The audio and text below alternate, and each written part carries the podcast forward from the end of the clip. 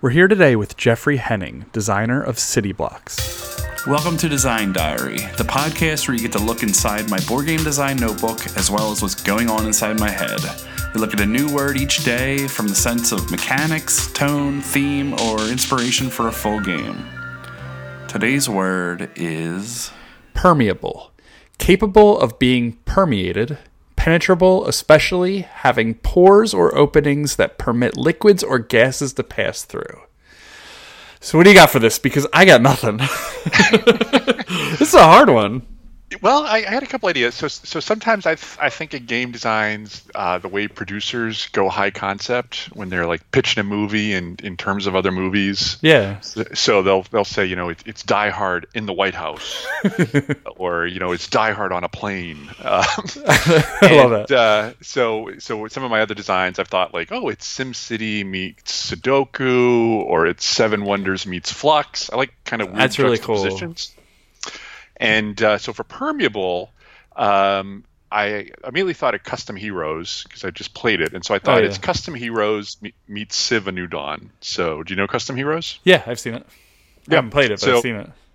Yeah, so it's card crafting. So it's the first game I've ever played that's card crafting. So the cards are in sleeves. Yep. You put these transparent overlays over them to buff them.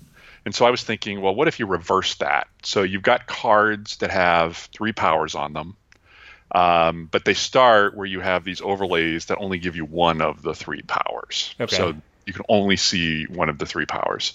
And then there'll be other overlays. So there'll be th- three overlays that each show you one. There'll be two overlays where you can see two. And then you just take the overlay off if you get to the point where you have all three powers. Because what I didn't like about Custom Heroes was you buff this card and improve it by putting this transparent overlay on it, but then when you play it, it goes back in the deck and you lose it. So okay. so I want these to sort of be cards I control and improve over time. And um, so in have you played Sid Meier's Civ: A New Dawn? The the it's it's their third. It's like sort of the third board game. No, uh, I haven't. Sid Meier's in it. So unlike other Civ games, it's a race game. Okay. So rather than like trying to you're, you're basically trying to be the first to complete three of six objectives and they're they're random from game to game. And they have a very streamlined tech tree. The game can play in an hour or two. Um, so it's definitely not um, sort of this epic game. Yeah. um, and the technologies have these cool abilities but some of the it's interesting because some of the uh, technology's abilities you might lose when you upgrade. So like there's one there's one level, uh, maybe it's mathematics, where I hate to go to the next level because you lose this power, and so it's this interesting trade-off. But it gets hard to figure out because you've got all the, these 20 cards for the tech. So I thought, well, if you have, you know, basically you'd have f- say five cards with these three powers, so it's clear. Oh, okay. Do I want to? Which of these powers do I want to switch to at this point in the game, or which pair?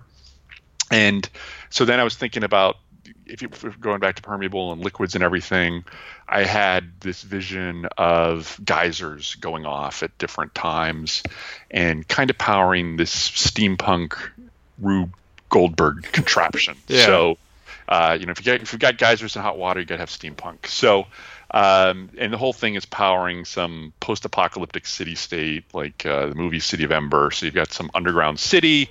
You've got to feed your people, so you'll have powers around that. You've got to irradiate materials from the surface. Uh, you've got to purify water. So, um, uh, and so you wouldn't have a lot of cards, but you'd have these, and one of them would probably be the thing that lets you kind of change that permeable layer where you're where you're toggling your power. So I I haven't played um the only game with the clear overlays I played. Well, I played Mystic Vale. Um, but did you ever see the game years ago called Redakai? No, R E D A K A I. It was like a almost like a Pokemon style like kids like toy game that you get at like the toy store. But it was uh these cool overlay cards. And it was the first time I'd seen that. And I forget what I feel like the people that made it went on to make another like CCG game that was was pretty popular, but I can't remember what it was called. Um, but I was like amazed by it and there's really been like four games that use them that have come out in the past like I don't know five years. So I'm really surprised. I mean, I know they're costly, but I'm really surprised people don't use that more. Yeah, well, I even like I was picturing like how would you make this game? You're to have to like have like cutouts from cards? Is a card sturdy enough? Do you have to do cardboard? So I can see where you know you don't want to have a lot of of of the of the thing that's the overlay. Yeah, because, exactly. uh, yeah. I So- did a um I mocked one up for a prototype and it made it for a little while into the game and then we scrapped it. But what I did was I I got those really thick uh you know those like thick baseball card holders that like protect it like Yep, for yep. life. I got those and just put I just made stickers and put them on top. And then I just laid that on top of the card and it worked. It was cool. Yeah, well, I mean, I, I've seen a lot of the card crafting. That was just the first one that I've they were playing, and I and I and I started. Uh, it was a pretty simple game. It was kind of just a shedding ladder game, but um, it's definitely a neat idea in, in terms of ways of building out a, a deck. So um, I just thought we'd reverse it, given that we're trying to be permeable. Yeah, exactly. You're putting holes. Um, so you mentioned a Civ game, and I saw that one of your old games, or not old games, but I guess how how Civscape, 2013. So yeah, it's been a print and play since 2013. I just put it on Game Crafter, and that is when I said it's Seven Wonders meets Fluxx. Yeah. So, and it turns out people really don't. It's been interesting. So I sent it out to have reviewers, and people really didn't like this juxtaposition of those two things. Oh, that's it's really Civ, funny. It's a Civ game. It should be strategic and thoughtful, and it really is. I have a lot of friends who love take that games, and it's a take that it's a take that game with a Civ theme, and um, so for some people they just couldn't get over that juxtaposition. It, was- it was just too random. Oh man. So It was random for them. So. the uh, I know that take that is one of those things where people just it's it can be hated. It can be absolutely hated. Um, you know, it can be if somebody said something, take that. The first instinct is like, oh no, like th- that's what you said. Um, and it's one of those terms that like I just I I wish we had a better term of like highly competitive or something along those lines. Well, it is, it is it is a tough concept because you are. I mean, it is you know take that and. But yet you look at a game like Uno with you know the draw two. the Yeah, I mean that's four. the exact comparison. Is If someone says, "Oh, your game's you know uh, whatever, take that game," it's like, "Oh, draw four. That's it's not draw four. Right. You know. Uh, but the other thing that I saw that was really interesting about it is I love the um, it's got the player count and then the t- the time on it, and it's two to five players, eight to forty minutes, which is the widest range and a most specific range I've seen in a long time. So I've played it over 250 times because Oh it's a short card game. So I was so that was like actually like based sort of on like you know yeah, data. experience. Yeah. I assume eh. that it's shorter with less players. it is shorter with less players. Okay. Yeah. yeah, and uh, you can actually play it, and we have with I mean it's it had there's 10 cities in the box, so you can play it with 10 people. I really wouldn't recommend that, but we did a couple times to see how broken it was. That's a big thing I've been doing lately is uh, fine tuning my player count, whether I'm designing or publishing. And it's just like if if the game is optimal with only two, I'm like, all right, well, let's just leave it at two. And if it's optimal with only four, it's like, oh, that's tough, but let's just leave it at four. So uh, I've been trying to fine tune and looking at on the publishing side, one player only, two player only, and two to four player only, uh, and just really trying to like fine tune those because player counts can get out of control. Like you can say, oh, it plays to eight, but it's terrible at six through eight. But some Well, people will it's throw that on the box just because it can.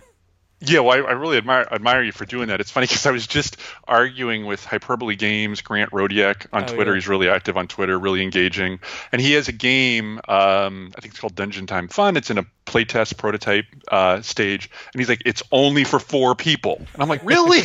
and he's like, "It's only for four people," and I and the problem is it's hard. You know, our game nights are pretty variable, um, so it's hard to know how many players you're going to get. Yeah. So saying it's only for four make, make it's like just, just hard to get to the table. But if you it's have fun- four, it's like, oh my god, I know what we're playing.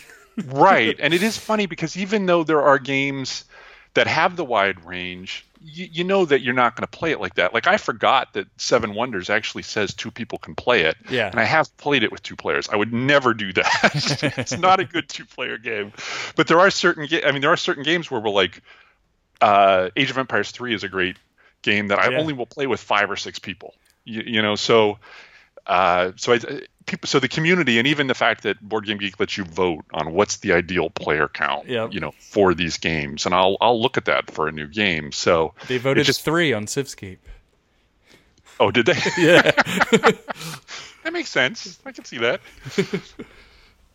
Yeah, I um I we have a bunch of games that are 2 to 3 players and I'm just like let's just eliminate 3, you know, because it's such like that's the hardest one to get out of out of 2 and 3. It's hard to get 3 people together because if you have a large group, it's usually more than 3. If you're a married couple and have people over, it's usually more than one person.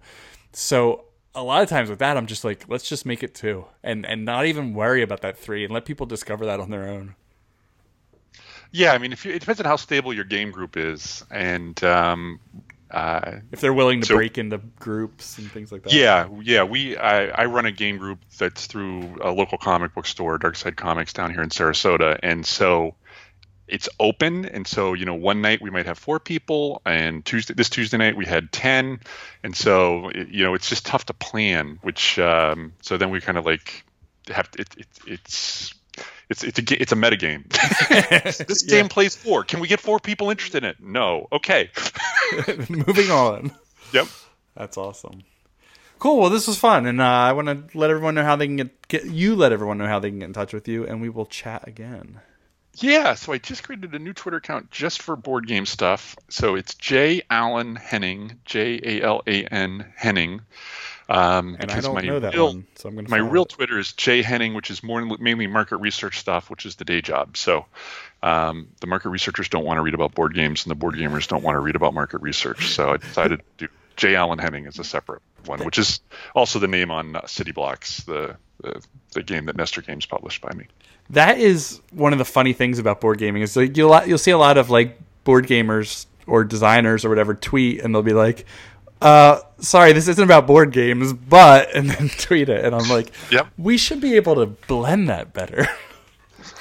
Yeah, but it's like on Twitter. I want to read. Like I have a I have a politics Twitter. I have a sports Twitter. I Oh, have a board game Twitter. So I have the different lists. And if I'm in the mood, and it's really weird when they sort of mix. And there are people who do that. Um, certainly since 2016, uh, politics is in every thread. That's true. but uh, but I do. But usually, if I'm in the mindset of I just want to think about this, That's uh, good. Yeah. Yeah. All right. Cool. Well, we will chat again. Great. Thanks. Yeah. Thank you.